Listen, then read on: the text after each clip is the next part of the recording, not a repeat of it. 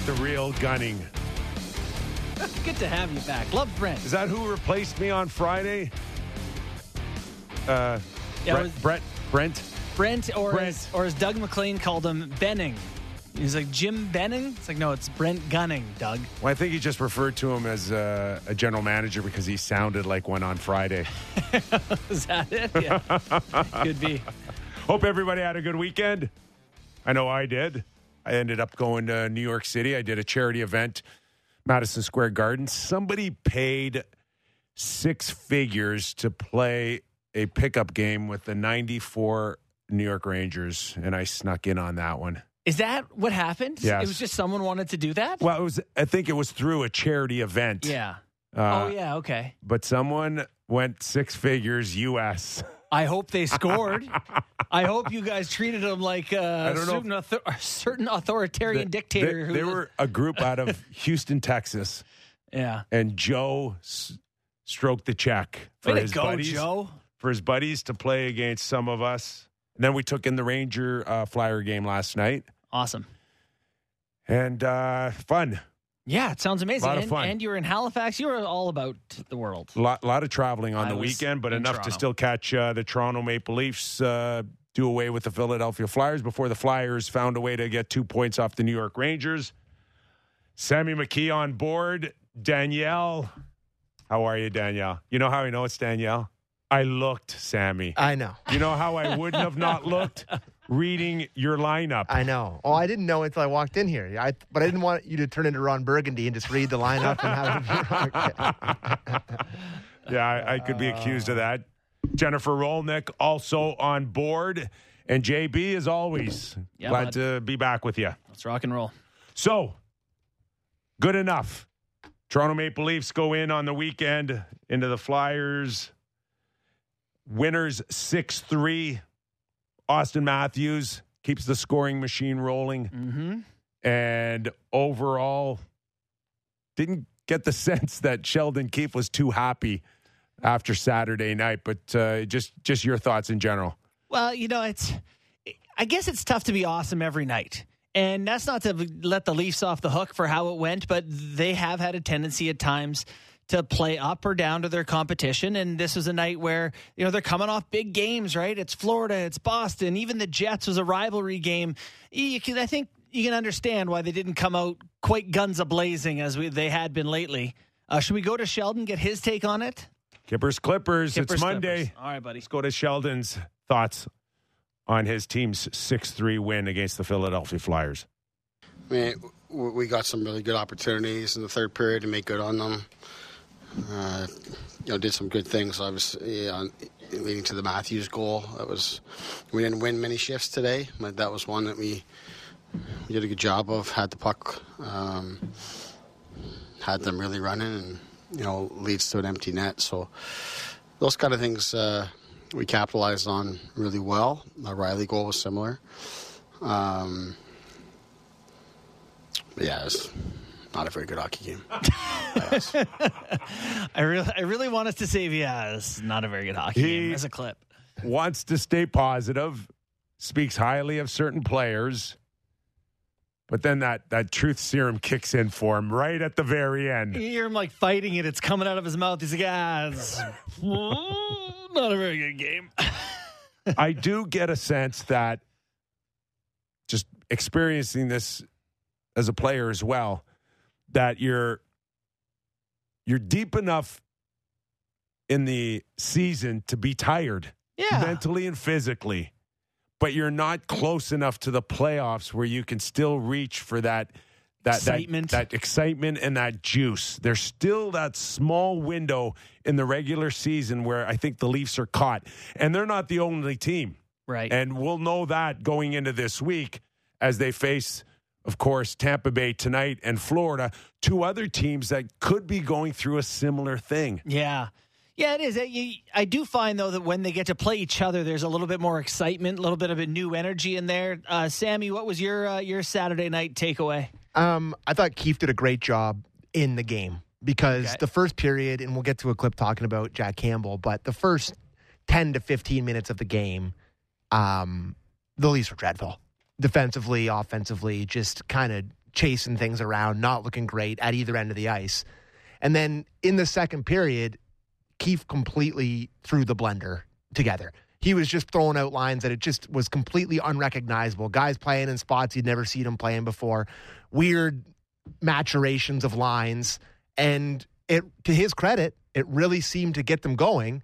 And then in the third period, he went back to the old lines and they started to light it up. And we even had a very rare William Nylander to John Tavares play, where he made a he made a drop pass to him. Tavares shot it in the net uh, at even strength, which was nice. So my big takeaway was that Sheldon Keefe had a really great game in game, and then went to the podium and thrashed his team after they beat an NHL team six three. So in their building, in their building on a Saturday night. on a Saturday night. So I I think there's probably a lot with Keefe trying to keep guys motivated, and you know we talk about we can get to the clip about them playing down to competition and how that's something that they are very one to do. They love doing that. It's one of their favorite things to do, and they were doing that into the second period. He threw it into a blender, and it seemed to you know wake him up a little bit.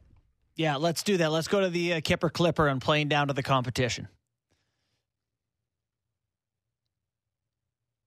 we've played really well when we've when we've really been pushed, you know, by top teams or tonight in the third period.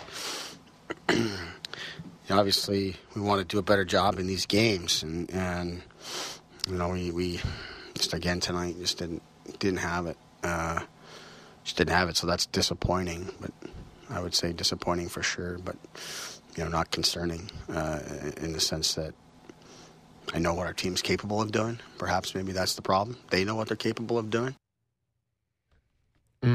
Uh, how long can you stick with that? See, I believe him, and I agree. Do you think he's just trying to like? We should find out something more after tonight. Would you not agree that if it About playing up or down to competition? i- is it that simple, I, I or agree. are they just to the point now where um, they they are what they are, and, Yeah. and they still want to try to find a way and to to outscore their mistakes? That is part of it, but I do, you know, he says, I think sometimes, like, you know, we know how good we are, and I think that's part of the problem. Like, it always feels like to me that these version of Keefe teams, and even when Babcock was here a little bit, that like the, they want it, they want to do it as easy as possible, and they're good enough to win games without being at their hundred percent best. So you're playing the Flyers, they're a bottom five team in the NHL. You probably go give it half your effort, and if you need to turn it on, you can. And they did. You know, like I don't know if that's a reward that they want to get. I also don't know if it's a good habit to get into, but I do think there's an element of that to this team. They know that they can just kind of see how it goes. If they get the breaks early, if not, dial it up. Not healthy, is it? They still like their goals, though, right? Yeah. I mean, that's the one thing that I got, especially out of the the the Winnipeg game too, is like, I think you know they're they're up by a goal or two, and and they're still pinching, and they're still like, mm-hmm. once the wave starts and they start getting excited, then then they look like the team that is very dangerous. Yeah. Well, think about where Morgan Rielly scores the fifth goal of the, the game from. It's Yeah. 4 3 with eight minutes left or six minutes left. Yeah. Mm-hmm. Mm-hmm. And And Rielly's taking a shot from below feet. the circles. Eight feet off the post. yeah, you know, it's like you know, you're watching how that play unfolds, and like he is very comfortable going down. And to his credit, he scores. It basically ends the game. That puts it out of reach. Do you want him down there doing that in the playoffs? Four, three, six minutes left. I mean, I don't think I do, but I can't argue with the result. if if you haven't told him you don't want him there in March, Right. how are you going to do it Oh, he's going to be there. in May? Yeah. And so there may be a time where they're up a goal. Rielly gets caught deep. They go two on one the other way, and you go, what was Rielly doing? And we have to remember that on this show and go, well, that's what they've been doing. That has been the plan all season long. I don't know. All right, let's let's let's go from the net on out. The return of Jack Campbell, he gets the start against uh, one of the worst teams in the league on the road. Overall, at times, I, I thought he made enough of a good save that maybe they could have been down two nothing Mm-hmm. Early in the hockey game. Yeah. And hey, good enough to at least make Sheldon Keefe a believer. Let's let's go to his clip on on Jack Campbell. Yeah, yeah. looked like Jack. I mean, he, I, I love the way he played tonight. Uh, that being that first period, especially first ten minutes or so, was was a disaster by us in front of him. And uh, I mean, that save he made early in the game, those kind of things. That's that's uh, that's Jack at his best. So it was really good to see and great to have him back. That's it. Just needed one game against the Flyers. Fixed it. Oh boy, no more Campbell issues. I I I got to say that I did kind of have a similar feeling to Keefe that it just looked nice to have a guy who looks like an NHL goalie in the net. You know, like you come back from Mrazek, who, you know, we can talk about how he had two good games and got hurt, but like right. for most of the year, he's just a wild man in there flying around. and then the Källgren, who had a nice little start to his career, and then we watched that game against the Jets where it did not look good, and he did not look like an NHL goalie. Jack looked like Jack, like he said, he looked like an NHL goalie, looked like an average NHL goalie. And I had the stat here. Um, when your team is getting a 879 save percentage since January 15th, uh, which Jack was a part of that, but mm. so was Mrazek, so was Källgren. It looks nice to your eye to get a normal goaltending performance. An average goaltending performance looks like a otherworldly goaltending performance if you are the coach of the the Toronto Maple Leafs right now. Yeah. The Campbell situation is really fascinating here, guys. Like heading into this last month, there is no back pressure. There is no chase group in the Tour de France. He is just the leader. He's the goalie. No pressure. And, you know, Ralphie has come on and said that's when Jack's at his best. When Freddie was hurt and he was the guy, right? Last season, Jack came in, he took over, he had no problems. When Peter Mrazek was hurt at the start of the year, Jack was in, Jack was the guy, looked great. When he's been pressured, he hasn't been as good. So there's no pressure. But is it a lot of pressure too that like if he fails, they fail. His contract situation is still up in the air and is basically going to be decided by how he plays between now and let's say mid May, end of May. I mean, is it a lot of pressure or is it no pressure for Jack right now? I think you, beg, you, you bring up a valid point, and that is that uh, there isn't the pressure to win every game. No, if he has a bad right? night, he's going back in. There isn't that looking over your shoulder and seeing another team and scoreboard watching. So they have 14 games left to go. And it is now a buildup for him. Mm. Does it get to the point where he's feeling as good as he did in November? Probably not. But we we've said this before on this show that it's not a a 935, 938 save percentage that you're looking for. Right. It's just not the 889 that you welcome back at this point. Yeah. So is there going to be a comfort zone for him at, at 9, 12, 9, 14 that can yeah. get the job done, let the offense do what they have to do, and just hope that you give them the saves that they are you're expected to make. Mm-hmm. And that's what you're really looking for. You know, this is like such a minor quibble, but that third one that goes in that MacEwen tips, like he tips it, it's redirected. He, he had no real chance on those sort of things. But God, those just went in all the time on him from yeah. like December on. And I, I don't MacEwen know. didn't even tip it. It went off of Kampf's leg. Oh, and it looked it? like MacEwen tipped it, but it went off Kampf's okay. leg and it changed directions. But you're right. Every point shot. It just felt like everything the, went through. It feels like every point shot for two months. You're hanging on. Went in. It really did feel like that. And teams obviously figured that out and we're doing a lot of point shots. I'm looking at the Leafs schedule here. They have one back to back left, and it's tonight and tomorrow night. So tonight against uh, Tampa, tomorrow against the Cats. Of the 14 games remaining, including that back to back, how many does Jack go? Great question. 14 games? I would think that you are in a position now where you have to get Källgren ready as well. Yeah, you're right. right. No, no. This is like four, if not five starts, mm-hmm. I would be looking at minimum for Källgren just in case I need him.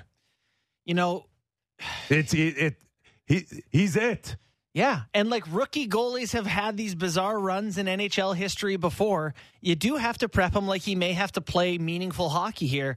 Peter Mrazek is going to come back, you know, call it a week into May when the second round is or the first round is underway, like you're not going to give him any, any run at that point. So it's Källgren. So what do we have, Sammy? We we, we know he's going to get in uh, Florida tomorrow night. I would imagine so. Yes, yes. And after that, Dallas on Thursday, Montreal Saturday is the rest of this week. I just can't decide if I want to give him all easy games or do you want Jack to see some of the nights where you should expect favorable results for his confidence? that's another valid point. You know? it might be a role reversal here if you're going to try to prep Källgren in the uh, event that you may need him to come into relief or start uh, a game. yeah. then the more meaningful game, the one that you're going to feel a little bit more would be the pressure of the Dallas Stars, not the Montreal Canadiens.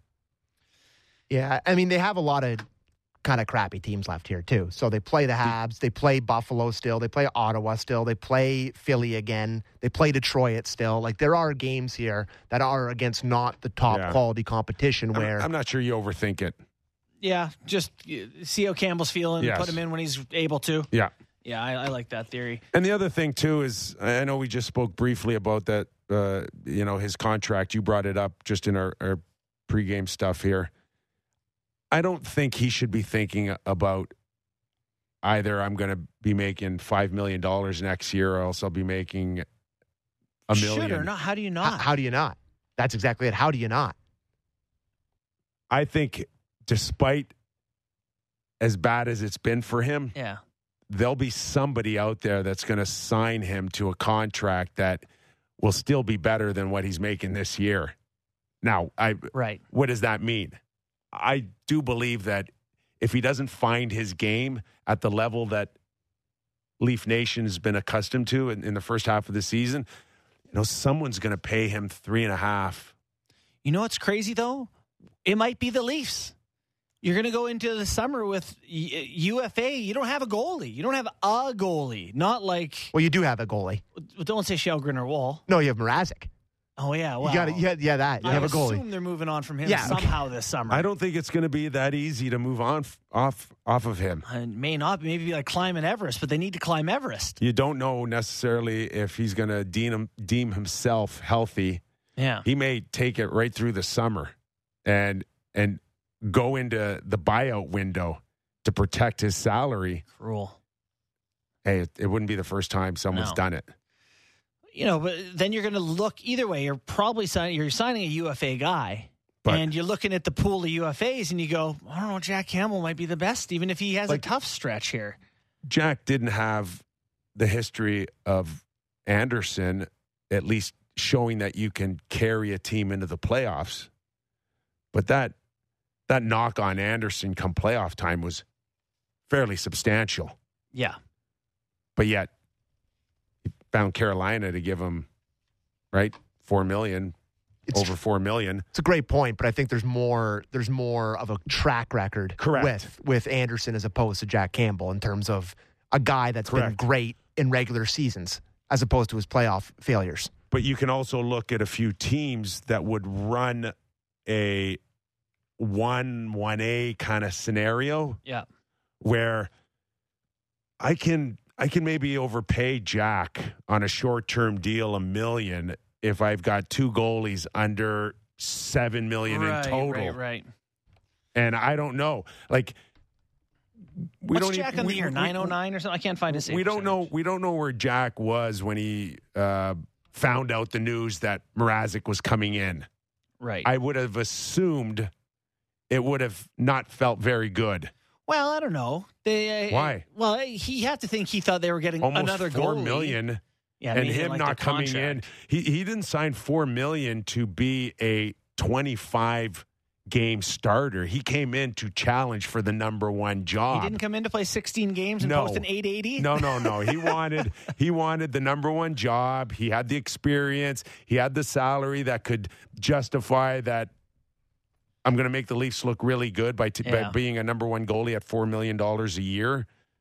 Nothing of it materialized, but for for for Jack to now come back to the Leafs and think that he's going to sign a contract in that three and a half million dollar range Yeah. again would put him right back to the spot that he didn't want to be in to begin with, and that is a a one one A. Well, he's not signing to be a one anywhere. He's not signing to be a one anywhere. However, I am shocked to see that he's still a 914 save Mm-hmm. percentage guy. He's played 41 games and he's a 914, which is above league average. So, man, that hot start to the season has carried him through. But man, he is hanging in there still somehow, despite. He, he has a 394 uh, goals against in his last 16 starts.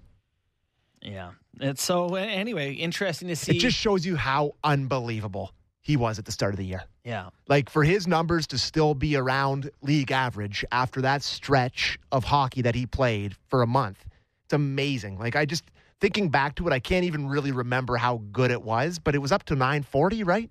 Yeah. Like he was up near 940 for a long time. It really is. It's just a tale of two seasons. All star. You, you you do assume that uh, whether you or not you want to say it was just strictly f- physical with what we suspect is a bro- was a broken rib, a cracked rib, yeah. was just the break that he just came off of. Mhm. And what did that do to him? It- just to recharge him, reset, get about 10 good practices in, week and a half, two weeks on the ice. Like this, I'm sure Leaf fans and, and the management are hoping that this was a blessing in disguise Yeah. here, that they'll look back and say that was the best thing that happened to Jack. For sure. It can for sure be used as a turning point. We saw, you know, on Saturday night, he only gives up three. Like, he looked fine. You could hear Keefe in the post game presser. Like, there, there was no chance Sheldon was ever going to come out and be like, yeah, we kind of want him to have that one. Like, he was like, he looked like Jack. He was incredible. Like, So, everyone's but- trying to get the snowball going here. So you can talk as much as you want about him playing great, just great against the Flyers, and he's just unbelievable. Going into tonight, tonight is a potential first round matchup against a team that uh, that's your direct opponent in your division. Jack on his second start. This is the real one now. This is the one where it's it's a, you need a big night from him. A bad night from him tonight could be very. If you talk about that confidence, but there's no, it'll be him again, then he'll get to go again, right? yeah, for sure. But it's just tonight is a big one for the confidence for Jack Campbell. I almost, uh, if to me, it feels like another one of those where we were kind of, and I was really excited about Toronto going into Boston, Mhm. right? And we kind of teed it up. Boston had gone on for a terrific run since the middle of February, one of the hottest teams. We had discussed that going into that game, Boston in many ways were uh, looking better and deeper with their four, four lines. Oh, people And- did not like that you said that, by the way. Yeah, but I, I don't care. I know you don't. right? I mean, but it's true. It was true. Boston was coming in yeah. feeling a lot better about their four lines than the Leafs on the second line and the fourth line. That's just a fact. Yeah. Facts only. Yeah. Yes. Yeah, don't let them get in the way of a, a good stance It hurt their feelings. on, on social media. But do we feel better now Mhm. compared to, to line two and line four going into Boston? Do we feel better about line two and line four going into Yeah. Tampa tonight? Yeah. So I, I, you know, I have a theory on this, and it's basically so Willie got kind of publicly called out, right, and he got bumped down to the third line. He joins that line, he plays awesome, and the third line looks good with him there. The second line looks good without him. Everything kind of worked there for a bit. And my theory is just that this can work when Willie's good Willie. Right when they get him going like he's going, he can drive a line, and he's been a valuable contributor on that third line. But he was valuable there because he just got a little, you know, a little smack from the coach. I don't, Pee pee whack. well, I wasn't sure if I was. I was going to say baby whack. I was going to go for it. I'm glad you did. Thanks. It was a pee pee whack. but he, you know, it, he a little whack, and so I, I don't know that this is a long term solution. Is my point.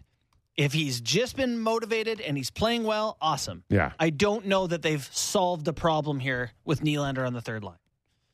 I like God, it. I hope they did. I like it. Yeah, You, I- you hope that they did, and that he is now ready to wake up and just take that responsibility. And he doesn't have to be Marner, he doesn't have to be Matthews, but he just needs to be a threat when he's out there. yeah, And I just, I love the depth it gives them. I just think it gives them such a different look on that third line. And we'll talk about the but fourth line coming how up. you use it. To me, That's you know, okay. They're not a checking line. Then That's okay. I think they're, I think that, listen, it can be a checking line, and Nylander is capable of playing on a checking line True. that adds, because we've talked, we, what did we talk about at the start of the year? With him, how much better he looked on pucks and Mhm. lifting sticks and heavy on the play. If he's put on that third line, he knows that's what he's supposed to do, and then you have the ability to have his scoring touch as well. It just spreads out the offense throughout the throughout Yeah. the team. And the way Mikheyev's playing on that second line, Well, I think this is what I stick with. I and it's it's it's Mikheyev and Engvall now who've gone to another level. Their confidence is going to another level. Their ability to make plays and and score now and finish mm-hmm. has gone to another level. I, those those guys have the ability of rising Nylander up. Yeah, no, that's true. And, you know, a, it's such an interesting way that it changes the, the lines, you know, because the second line has been is has been good when he hasn't been there too. I don't know. It just feels like if he if he's good there, it gives him a whole other look. And you like the fourth line too, right? And that was the second and the fourth line that we'd been talking about. And I think you like the fourth line a little bit more on on Saturday night. listen, Wayne Simmonds comes in, he's he scores a goal. The the whole uh, uh, fight with MacEwen at the end, again, just a, a subtle thing, but not so subtle when it comes to making the team feel better. Is the fact that uh, MacEwen took a run at Lyubushkin, Right. And Recently I don't hurt. care uh, if it's the first five seconds of the game or six three in the last five seconds. But- you go, you go have a talk with him, and you gave it to him pretty good. He but did. earlier It's in the game, look. earlier in the game, after like he because we've had the conversations where he's waited too long after things happen, but earlier in the game he tried to go after MacEwen and he got the gloves off, got the flippers off, and the refs again came in and were like, no, no, no, fellas. is the deal with this? And they did that on on Yeah. Thursday against the Jets, where they were having a chat on the off the face off thought, ten minute misconduct. They take him out of the game, and then they were trying to separate them. And then later in the game, it became undeniable. MacEwen Yeah. obliged, and uh, Simmer beat the brakes off of him.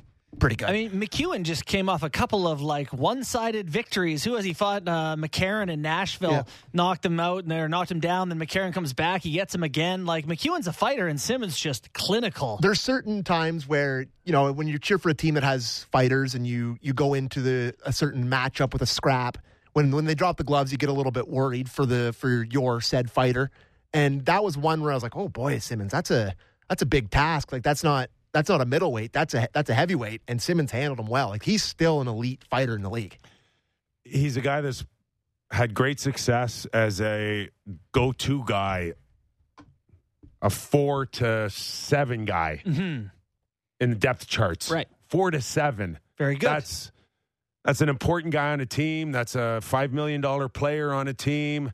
Like that's out the window now. It's Yeah. still hard, I think, for him to accept the role right now that has to get done. And at times his engagement's off a little bit. But now you are in this stretch run where he is trying to save his career. yeah. He's trying to extend it. He's trying to be in in playoffs. And he's trying to stay in the lineup. And Let- I think he- Saturday night there was no Spezza. Um, I think that you can have one of Spezza or Simmonds, but I don't think they work together anymore in terms of a fourth line. I think you can do one or the other. I also feel about Clifford that you can dress him, you just can't dress him every night. Like if you put him in once a week or something, Yeah. you might get the best version of him. I'm not sure I see the Spezza or Simmonds decision ever being done. One or the other, you mean? I Yeah. see a Simmonds or Clifford decision, Mhm. but I don't see a. I agree. I don't see a. Spezza. Spezza, first of all, you don't you don't carry Spezza all season long at, at in a in a position of playing maybe 7, 9, 10, 11 minutes on some nights and then have him as a second power play guy or have him uh, as your sixth uh, uh, player on the ice with the goalie pulled to be in a conversation with should we play Simmonds or Spezza? Like, I mean, Spezza's got that spot, and he'll always be that guy that can jump on the second unit on the power play or, or again, be the guy on the ice uh, in the last minute if you need a goal. Yeah. That you don't you don't take that away to put Simmonds in. So you don't think Abruzzese is going to get? I just in? don't think they play well together. So Do you have the clip of the guy pronouncing Abruzzese? I don't have it. but some some guy DM'd me how to say it. yeah. uh, I forget his name, Matt. And then he DM'd me his Spotify page after. Anyways, um, but yeah, no, uh, Abruzzese. Abruzese. Uh, Keefe talked about him after the game. Just said he didn't play much. Made a couple good plays with the puck. I, I was trying to keep an eye on him, but it was hard. They barely played. Like Yeah. it, it was just one Should of we those hear guys. Keefe the, the clip or I don't no? have it. I didn't even no, get it because it wasn't really that They, uh, noteworthy. They did, I think, what they were contractually obligated to do. Yeah. got So- him into a hockey game against one of the worst in the league. Bernie year. Man, So I, Flyers are terrible. yeah, they're like- not good. I just They're not even trying to. Terrible. I, th- I they have nobody I even ba- like I barely even recognize their, the guys that play on their That team. was It's just, a once proud organization too. and they're dreadful now. We need them good. They're they're good for the league. Kyper, I thought I would read to you uh, stats and have you react to them on on the Leafs here. We got about I got six of them for you. Okay. Yeah. Mitch Marner has 19 points during a nine game point streak. That is the third uh, longest active point streak in the NHL. Yeah, the engine. Your guy. The engine. Yeah, is he has a uh, five game multi point streak, Yeah. and it's his second of the season. I don't have the exact stat, Yeah. but I think he has over 30 game stretch, has about 58 points, which I think tied Doug Gilmour for the most during a 30 game Yeah. stretch for the Maple Leafs. Yeah. And Sittler's in there too somewhere, Yeah. And So that- that wild that- run that- of good that- hockey that- from Marner. which included the stretch where he scored 10 points in one game. Oh, for Sittler, did Yes. So Mitch is better, yeah. including the, the streak going through that game. That'll. Here, I have the stat. Okay. So he, uh, yeah. So most th- no most points in a 30 game span in Maple Leaf history. Uh, Mitch Marner now has 55, tied Doug Gilmour, past Darryl Sittler, Lanny McDonald, and Lorne Carr from 43 to four, uh, from November 1943 to January 1943. So there you go. Yeah, no think in Kyper was points- alive for Points that per one. game among guys who've played like 20 games or something. Marner's up to like fifth in the league or something. What is remarkable too is he's not the biggest, strongest guy, but his skating, guys, Yeah. has not wavered at all. There's no lull when he moves on the ice. He, ne- he, he never gets touched mm. either. It's crazy. That Matthews goal last or er, on Saturday. Yeah. unbelievable play by Marner. Off the charts. So I loved both Matthews and Marner on that. When Matthews does a great kind of skating up against the grain, lays it off to Marner. Yeah, that and then initial. just and then just sort of sneaks into the soft spot. And Marner, that edge work from our boy, your your best buddy there, uh, cuts cuts to the outside and like no look around the net on the and then they didn't even know it went in. It was just because Yeah. it was like oh The yeah, goalie the was net. just like, ah, they did the thing. What do you want me to do? I just, I again, I sent a tweet again, just trying to marvel at how lucky Leafs fans are to watch these guys on it. And Yeah. Listen, I don't want to take away from Mark. Like, I hate when we have to do this comparison thing, Kyper, because I feel like when we praise Matthews, you get upset that we're not praising Marner. They are an equal bunch right now for the Leafs. They're both just as important to the Leafs right now. They're unbelievable together. Uh, unbelievable. Yeah. It's, it's Yeah. truly special. and meanwhile, Yeah. Bunting's like, and I'm here too. Yeah, here I am. huh, guys? missed missed multiple chances on Saturday night on sweet feeds from very good players. I think that's actually one of my stats here. Michael Bunting, zero goals in his last 12 games, though eight assists over that time. Yeah. I think there's uh, there's going to be uh it's going to be a challenge for him Yeah. to keep his energy up. It's going to be a challenge for him to have that impeccable timing and you know, his his job right now is to stay on that line. I mean, do you feel like it's threatened at this point? I, I think I think Sheldon's at time at times has shown that he can sit too long on making key decisions. Mm-hmm. And that's the beauty of coaching is hey, when you do it. Yeah. Not not what you do, but when you do it sometimes. And I I'd monitor that I'd monitor that real real closely here. I wonder if they had one more body, like if Kase was back, if that would put some more pressure on Bunce. Bunsy boy. We got Craig Simpson coming up uh, in about uh, 10 minutes. Uh, in the second hour, Dave Andreychuk will join us as well to talk Tampa Bay. And then we'll get into some other stuff around the, the weekend as well. Carey Price coming back. Yandle scratched. Want to get your thoughts on that. And Mm-hmm. I don't know. Is anybody talking about Zegras at all? About uh, the, the amazing goals followed by some shenanigans? Has that been mentioned at all this weekend?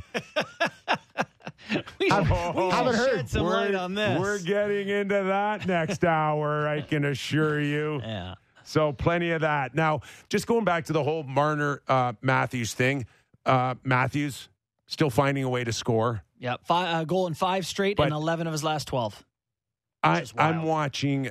Like he's his energy's down a little bit. Would you agree with that, or is it just uh, defensively still? Uh, you know, we were talking about this guy being in the running for Selke. I don't I don't see that happening anymore. No, it's I his think guy. Is the th- th- that level's dropped off a little bit on him. Yeah, the the Philly's second goal. That's his guy getting back to the net. That Off he's the face off? Which one? Yeah, uh, so it wasn't the point shot and it wasn't the backdoor play. So whatever, the, I think it was the second goal. But he's chasing the guy off the wall and just you know, just like Nylander the game before, he's a stride short of getting all the way there. I, he's been shooting it in the net, and so it makes it really hard to talk about the greatest goal scorer in Leafs history, possibly. Yeah. I mean, quite likely, and also be like, this guy's not playing awesome right now. He's not. He's not playing He's awesome. not. You know, he's not having his best run of play. No, it- it it's has not dropped a, a little concern, bit. but I mean, he's standing there. Mitch is doing all the work. The empty net goal. I mean, they're still going in for him, which is great. But you want this guy pumping on all cylinders, Yeah. you know, in another couple of weeks. yes, Don't you think there's something to be said for it being the dog days? Uh, yes, or just the weighing in on the the fifty, and now I think it's starting up this it. week. Uh, it goes from the magic number fifty to the magic number of Rick Vaive fifty four. That one's now the next. And if he gets there soon, it becomes 60. The, the rest of the season for Matthews is going to be a milestone chase, and I don't think that's good for his But play. that's that's up to him and the message that Sheldon gives him, or the feel that the rest of the like. It just makes no sense for me right now. If their mindset now, eh, going into the last three weeks of the season, is let this let let this guy get sixty. I just, well, just I don't no, think it'd be the mindset, but you're right. How do you tell a guy it doesn't matter, it's not important? well you- when it matters You do, and it is you do when when it when it changes. You know, your focus. your focus when when there's an obvious pass to be made and you shoot the puck then there needs to be a conversation either from the coach or a teammate to say hey listen Mm-hmm. this is great but still make the plays that you're supposed to make that are expected to be made Yeah. And and Okay. just for me not hedging on the offensive side of piles and stuff and still prioritizing the positional stuff. Um, with that, the Leafs have scored five plus goals in four straight games. If they score five plus goals tonight in five straight, it'll be the first time since 1987 the Leafs have done that. You know, we're, we're, there's a number of articles out there right now, um, and more being written on an increase in offense around the NHL right now. What do you make of this? Because usually offense tapers off at the end of the towards playoffs. Things tighten up. yeah Why? Why are so many pucks going in? I, I think it's just uh, it's just the attitude of the players right now. Everything's been geared over the years for more offense. Yeah. All the rules over the years have been always tailored for more goals, and there's there's less of a sense now for the players that it's okay if I make a mistake, and uh, Mm. just again, I can only speak as a player and the feel that I had, or a lot of my teammates were, I make a bad mistake, I'm I'm benched. Yeah. And now we're in the era where it's okay. It's all right. We'll just Yeah. score another Go goal. out, score the problem. You know, and you know, I did get that participation ribbon when I was six. So What- I'll, My I'll, son just got his first one. I was very proud. I'll of get him. another one, you know, in the NHL. What do you think of a theory that guys are just bagged, tired, condensed schedules. crazy, crazy No, schedule? Look at the Leafs right now. Like, look at the run that they've been on, and look at the run that uh, the schedule makers gave them when uh, our last shutdown in the pandemic. Mhm. Right. So yeah, they are. They're Al Iafrate was We gotta get a- him back on. By the yeah. way. a really, Oh, yeah. a really good defenseman. yeah. But he would be the first to admit when I got tired, I'm taking a penalty because one way or another, I'm sitting for two. I'm, I'm getting a whistle. and it's like once you lose the oxygen to the brain, Yeah. It can make you do some dumb things Well, out that's there. you know a lot of coaches will tell you like it, it's not your legs. These guys are in great shape. It's when you're really tired, start making dumb decisions. Your mind. Yeah. can't- Boys, I'm taking a beating in the YouTube chat today. what? Oh, talking too much. I missed a back to back that they have at the end of the April. Listen, People we, are not thrilled. We need Sammy today more than ever. Boys, they're all right? just beating me to us. death. and how is the celebrityism uh, at Oh. the golf course on the weekend? Sammy, you I went noticed. golfing on the Oh. weekend Oh, like, a, yeah. like a obsessed madman. It was great. the we- the weather was great. Course was in great shape. Took a little while, but, But, but we'll now avoid you're that. you're just not Sammy. You're Sammy from the Real Kyper and Bourne show. Okay, so if the guy is listening to the show because he said he listens every day, and if the guy who came up to me is listening, I'm sorry because I couldn't have handled it worse. I truly, I had, you know, let's just You say, didn't Will Smith him, did you? let, no, let's just say that my mind wasn't at its sharpest at that situation. There may have been some, you know. Things that are legal involved and uh, that maybe not put me in the right mind space to get reckoned. yes, province. and uh, he came up to me and I was flabbergasted that anyone would recognize me for anything. Uh, he's like, Are you Sammy from Real Kyper and Bourne? And I was like, Yes. And then he went for a fist pump and I had my hand out to shake it. trailer And it was like a, it was a bit of a it was a bit of a, a Yao Ming situation. It was not pretty. we don't have a Sammy cam, and they're Oh. recognizing you. Uh, yeah, it was The bad. voice? It was bad. No, I don't know. Maybe you Googled me. But if that guy's listening, I really appreciate you taking the time, and I don't feel like I did it well enough. And I'm glad you guys let me get that off my chest. Do we need security now? for Sammy. Sammy. just travels with an entourage. I want to put a picture of Sam in the group chat, but I can't figure out how. No, Anyway. don't do that. All right. We'll get a sketch artist to draw one out. The t- guy who did Tom Brady. All right, we're going to take a quick break here. Craig Simpson, uh, after the break, uh, Stanley Cup champion, Hockey Night in Canada analyst. He'll help us tee up uh, tonight's game. All after the break. You're listening and watching Real Kyper and Bourne. Breaking down the top stories in the NHL every day. The Jeff Marek Show. Subscribe and download the show on Apple, Spotify, or wherever you get your podcasts. The code word for today's episode to text 590 590 to qualify for your shot to win Leafs tickets versus the Washington Capitals on April 14th is Capitals.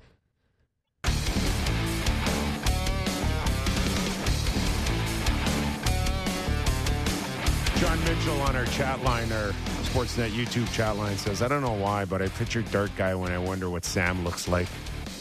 Oh, a great affront. Is your face to Sam painted? McKee. the thing is, like, do, would- do you really think Sam is that much of a super fan? I would never paint my face. Not a, f- a- a face painter. No, because what if they lose and you could go home with fa- paint on your face and they lost? Well, but then you'll look like Tammy Faye Bakker because it'll be running down your face from the tears. Sam just doesn't strike me as the like die hard that people think like. Let's talk about this later. Simmer's there. Devils! we got, Sammy! Let's bring Sam. in Craig Simpson. Simmer, how are you, pal? I'm good. What are you guys talking about? Oh, Paint just- his face for what? Ah, Sammy, we're just getting him ready for the playoffs. That's all. Oh, okay. All right. Listen, um, a, a common theme right now, not just with the Leafs, but maybe a few other teams contending, is playing down to your uh, opponents. And Yeah. I'm just wondering, do you feel better if you're Sheldon that you're 14 games out of the playoffs starting rather than four games? Yeah, I, I, I think it's always this time of year you get so refined and focused on, you know, looking to the big games that are are going to shuffle the deck on the on the standings, and you know they've had quite a few of those in the last couple of weeks. So. Uh, I, I thought, I think I mentioned it the last broadcast. that I, I thought the loss against Montreal two Saturdays ago was another one where you're going to be kicking yourself and going, oh my gosh, you know, we needed those two points. It, it allows Boston and Tampa to uh, to stay in or get ahead of us uh, in that uh, positioning. But you know, they've responded with four in a row, and you know they're not all beauty games. They've they've had a few letdowns at different times in them, but. I think that's common, as you were saying, coming down the stretch here with so many big games that do really mean something. It's hard to have that same maybe focus or intensity or even fear, as I always say, about you know what could happen in a tight game like tonight. And so you gotta find a way to win some of those. And to their credit, you know they came back against Winnipeg and were able to get the the two points. They came back against Philly when they let them back into the game and made sure that uh, they didn't give up anything there. So you know I think you have to be patient as a coach and can't stay on the guys too much. You have to know that there's going to be those, you know, inconsistencies at time, but you are trying to refine your game to not allow that to happen when you need it the most. So we're trying to make sense of how poorly a guy has to play for how long to lose a spot when you've been a permanent fixture. I'm talking about Michael Bunting. Um, I'm not saying he's played terribly, but you know, no goals in 12 games. I, just feel like he's been less effective for a while. Do you think he's a guy who could be at jeopardy of losing that spot on the top line, or that he's just been so effective for so long they'll keep him? Yeah, I think you you got to understand going through stretches where, especially being a new guy and a, and a young player in the league, you know, I, I think the coach expectation isn't always that the points are always going to come.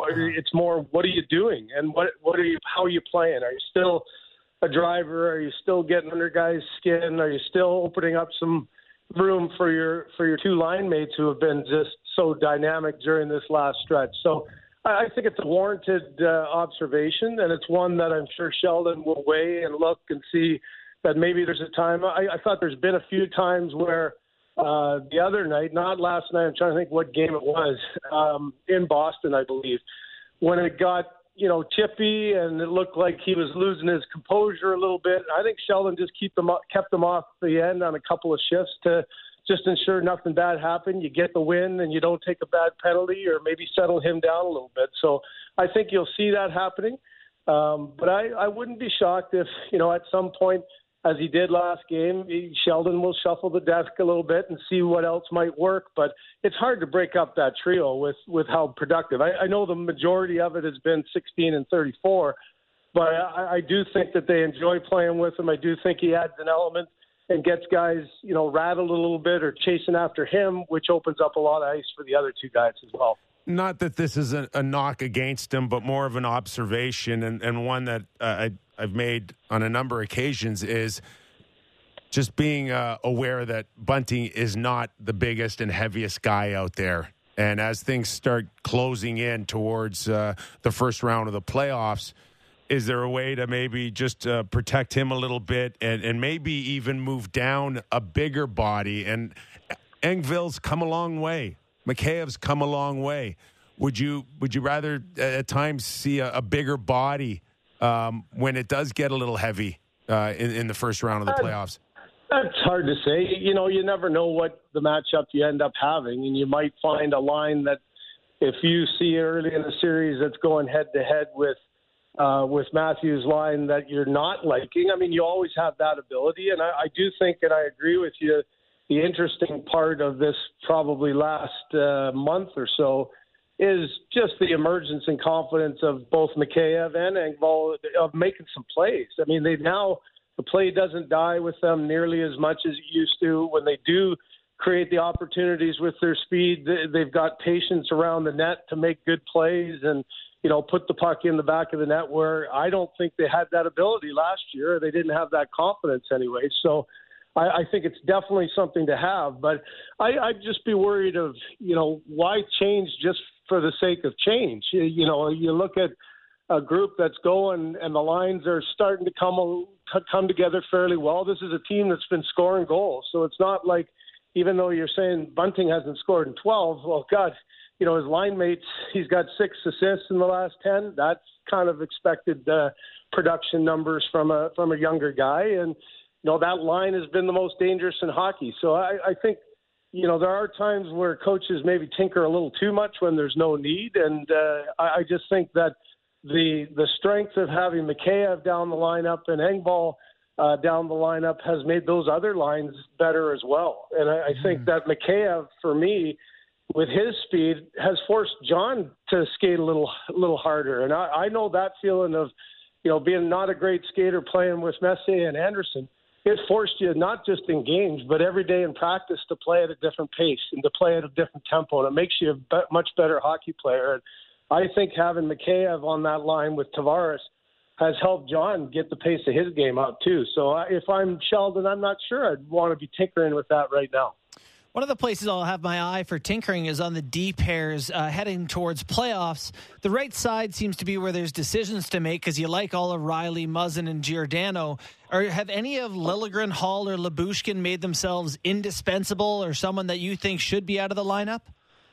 I'm not sure indispensable, but you know, I, I do think that Rielly has, has found a little bit of chemistry and been able to work pretty well with Lyubushkin in the last little while, and I, I wasn't quite sure if that was going to you know, manifest itself, or if he was going to be able to play at that level. I, I, I just think his development has come a little bit where he seems more confident and poised with the puck, doesn't throw it away maybe as much as he did earlier on, just trying to get it out of his hands and get it out quickly. Uh, and they just seem to be reading each other a little bit better. So I, I still think that Liljegren, you know, adds an element. He's he's been adding up a little bit of offense, and it seemed to settle in well with Giordano. But you're right. When Muzzin comes back, okay, where's that going to go? And who's the guy who's going to come out? And I, I just think the if you're talking about big and physical, you know, I, I doubt it's going to be a Lyubushkin coming out of the lineup before Liljegren.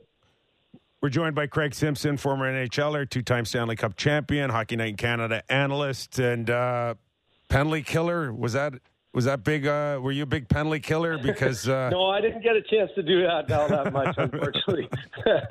when we speak of the penalty kill, Simmer, I was yeah. telling uh, Justin last week. I don't think I've ever recalled seeing a team that had the mindset that uh, we've got just as good of an opportunity to score a goal as the team that uh, we're trying to kill this penalty on. Um, yeah. And uh, just the real threat here because I'm watching the Leafs sometimes five on five, and the, my thought now is they could use a, a, a good penalty right now. yeah, no, and, and, you're not wrong because it's the intensity, right? Like I, I do think, and often – you know, when we we've heard and talked so often that you know a bad power play when the intensity's not there, you get outworked by the penalty killer. It changes the momentum so much, and you know a great example of that was in Philly when all of a sudden Philly's a goal down, they get a power play, a chance to tie this thing, and the two you know the most dangerous guys on the ice were the guys short of man, and so uh, I just think that the you know penalty killing pressure is is so important for the success of, of good penalty killing units. But that pressure has to be really coordinated. All four guys have to read off each other. And what I've seen now is just really good, you know, cohesive reads by the D and the forwards. One guy starts, everybody's in unison. And now, you know, when they get some separation up top and put pressure on those, whether it's the quarterback at the top of the power play trying to make a dangerous pass across, as soon as they get any kind of a a puck turnover, their mindset is not to panic and throw. It's let's get up ice. And you've seen, you know, time and time again, they've had so more odd man rushes on the penalty kill than any other penalty killing unit, and obviously more goals. So I just think that they they are really confident as a group.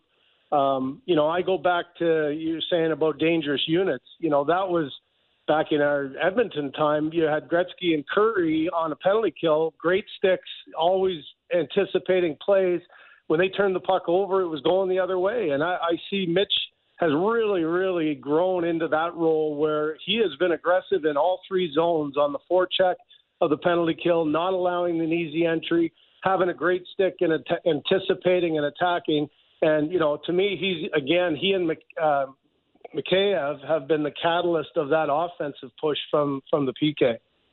Simmer, what are your thoughts on Jack Campbell after one game into his return and where things are going to head for, for him the rest of the season?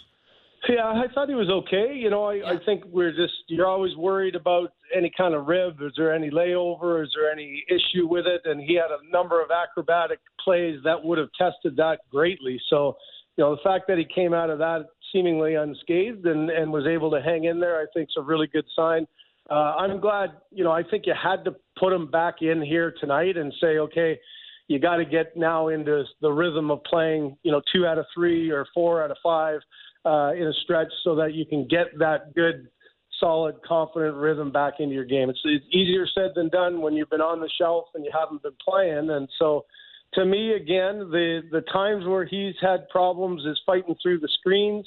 You know, when he was struggling and the puck was going in four or five times a night – so many of them, as as we've talked about before, those little tips in in front are sliding through the arm or getting through the five hole, and you know that is a real real science from a goaltender standpoint to a track the puck as it's coming, but get nice and tight to where those tips are coming from, and trying to make sure that your arms are tight and and nothing's getting through you. So I thought it was a good positive sign. I didn't think it was a brilliant performance by any stretch. But tonight's another example of getting, you know, you got a good guy at the other end that you you focus on and saying, okay, just do my job and give this group a a, chance to stay in this game. And I think this will be a real test to say, you know, how far has Jack come from from his rehab and getting himself dialed back in again. Couple slow starts, uh, Winnipeg and Philadelphia. now, just your expectations going into Tampa Bay and Florida. Yeah, I, I think it's a natural to just be ready, right? Like, you know, there are games, Nick and, and Justin, you know that you're prepared for because you know it's going to be a hell of a hard fight, and you know that there's going to be no easy shifts. You you have to be good defensively. You have to manage the puck extremely well against this team. They're they're such a great transition team and go back and forth on you. So I, I really think this is one that I'd be shocked if you get the slow start. That you know maybe not so shocked against a team like Philly that that doesn't bring that same kind of intensity and, and attention to detail out of you. So I, I think they'll get a good read of where this team is. And, you know, you're coming into a really big pair of games with Florida tomorrow night, but you're coming in on a roll and you're coming in with four wins in a row. You should feel pretty good about yourself. Most guys are in a pretty good run of confidence with the puck. So uh, I think this is one for Sheldon that he, I, I'm sure he would be shocked and disappointed if it's a sleepy start in this one tonight. And uh, last one from me, Simmer. Just want to get your thoughts on the fourth line and, and what you think that will look like as they head into the post Simmonds uh, postseason. Simmonds, yeah, well, post Simmonds, yeah, that, that's in a couple years there. according to his contract. yeah, no, I, I thought you know that is the real work in progress, and it seems like, anyways, uh, you know, Blackwell and. Abruzzese uh, going to be in. I, I just think it's got to change a little bit. I'm not sure what that's going to look like. Um, Kase not being in obviously would change that dramatically because you're either going to put a Kerfoot down there or, or an Engvall and have some faith where maybe you can play that line a little bit more. I, I do think they're going to need a fourth line that you can't just keep hiding every night. Uh, I think in a tough series, in the in the playoff type atmosphere, you're going to need one that can play – 11, 12 minutes at times as opposed to seven. I think uh, I think Simmonds has been under 10 minutes for 10 straight games. So you know I, I don't think that's really a realistic, sustainable one. Uh, that last game was a tough one for you know to get a real sense of Aber, uh, you know impact. That that's a game that he didn't get to play a whole lot. Uh, but he survived, and this will be another bigger test. But I I'd be surprised if that's what your fourth line would look like uh, day one of the playoffs. One more for me, Simmer, and it uh, uh, it's me asking you as a as a as a goal scorer and a guy that uh, you know could understand a 50 goal pace and maybe what Auston has been through to get there. And we just had an earlier conversation conversation with. Uh, Justin here on, well, now it's 54 in Rick Vaive. And then I said, okay, you'll get that. And then he's like, no, now that'll be 60 and yeah, yeah. just just managing Auston from here on in and what he is going through and is there a chance that this could exhaust him a little bit more than you'd like going into the first round? No, I, I think if anything, it's exhilarating. Like you, you could tell they're he and Mitch.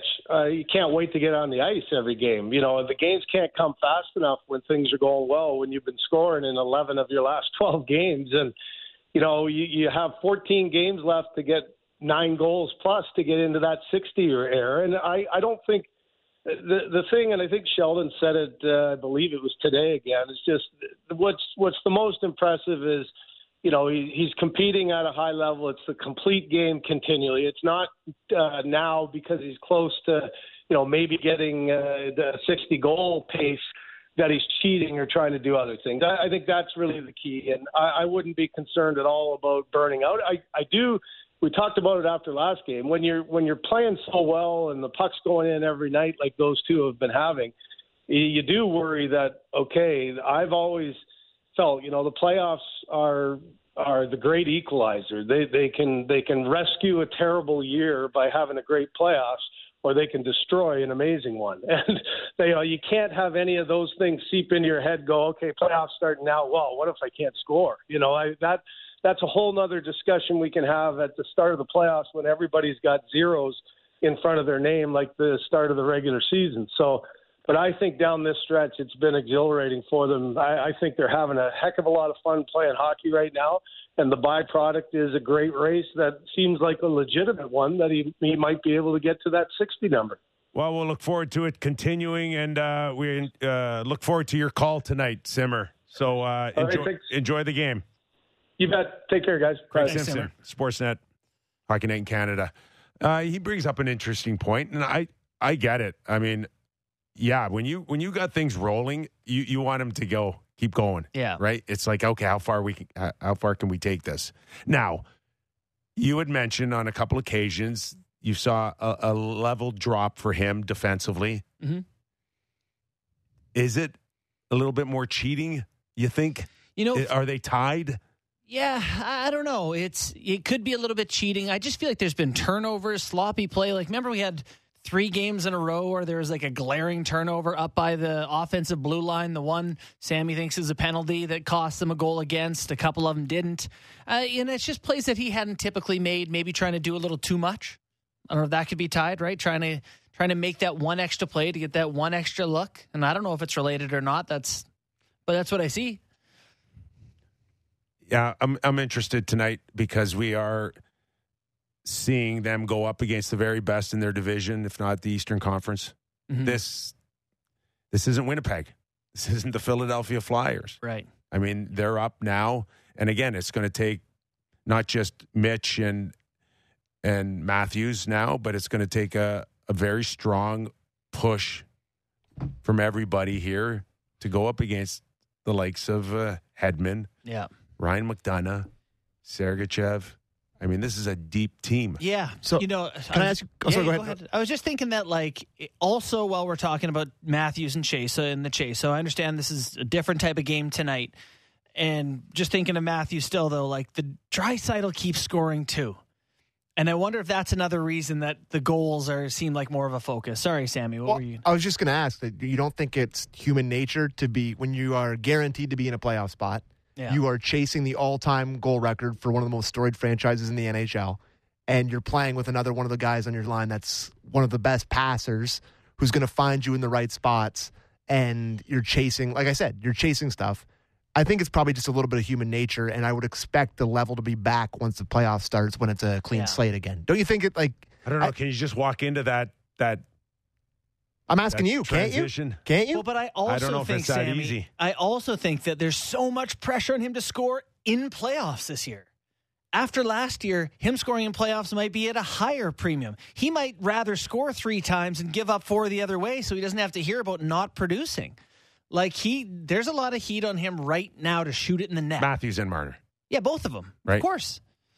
Yeah, there's a lot of heat to to get it done. And there. how long now? We've we've mentioned the 30 games. It's like two points every game. yeah, 55 and 30. Okay.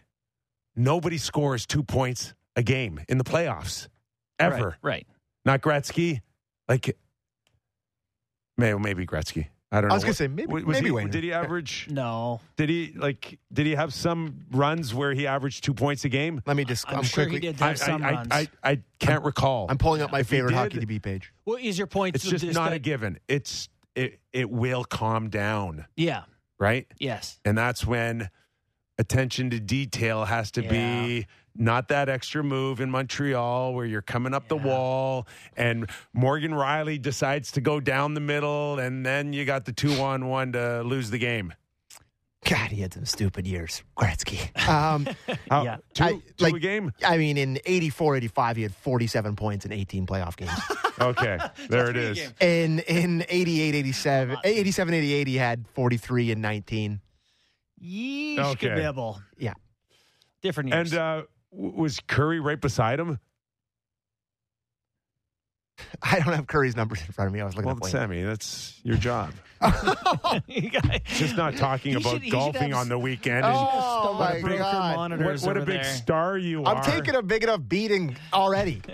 uh, Curry uh, did not have two points per game in the playoffs. Yeah, something tells me that either they're both going to be right up there in scoring, Sammy. Yeah. or I don't think one can get there without the other when it comes to Matthews and Marner. I just wonder priority wise, like, you know, how badly do they want to get the haters off their back versus just getting the team wins?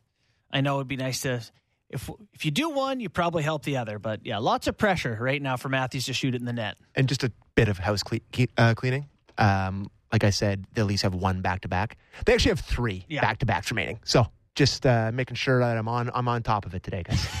nice. All right, we're going to take a quick break. Uh, when we come back, Hall of Famer Dave Andreychuk. He's going to get us help uh, help tee up the Tampa Bay Lightning and see how pumped they are for the uh, high octane offense of the Toronto Maple Leafs. Also, uh, discussion on Yandle being scratched. A lot of people calling it uh, classless. Oh, get out of here! We're going to do that after the break. I'm sorry, I showed my hand. You did a little bit. Zegras's amazing goal and what happened after that. No comment. Are you pro or anti? No comment. And best bets. What what happened today in uh, the gambling world? So much, oh, nothing. so much. SN bets. You got your uh, single bets uh, laid out already? Uh, yes, I do. Nice. I Let's want to hear all about them I after the can't break. wait to tell you. All right. Real Kyper and Bourne after the break. And uh, thanks for watching on Sportsnet, uh, our YouTube channel. Subscribe to the podcast on iTunes and Spotify. Leave us a rating and review. We'd love to hear from you.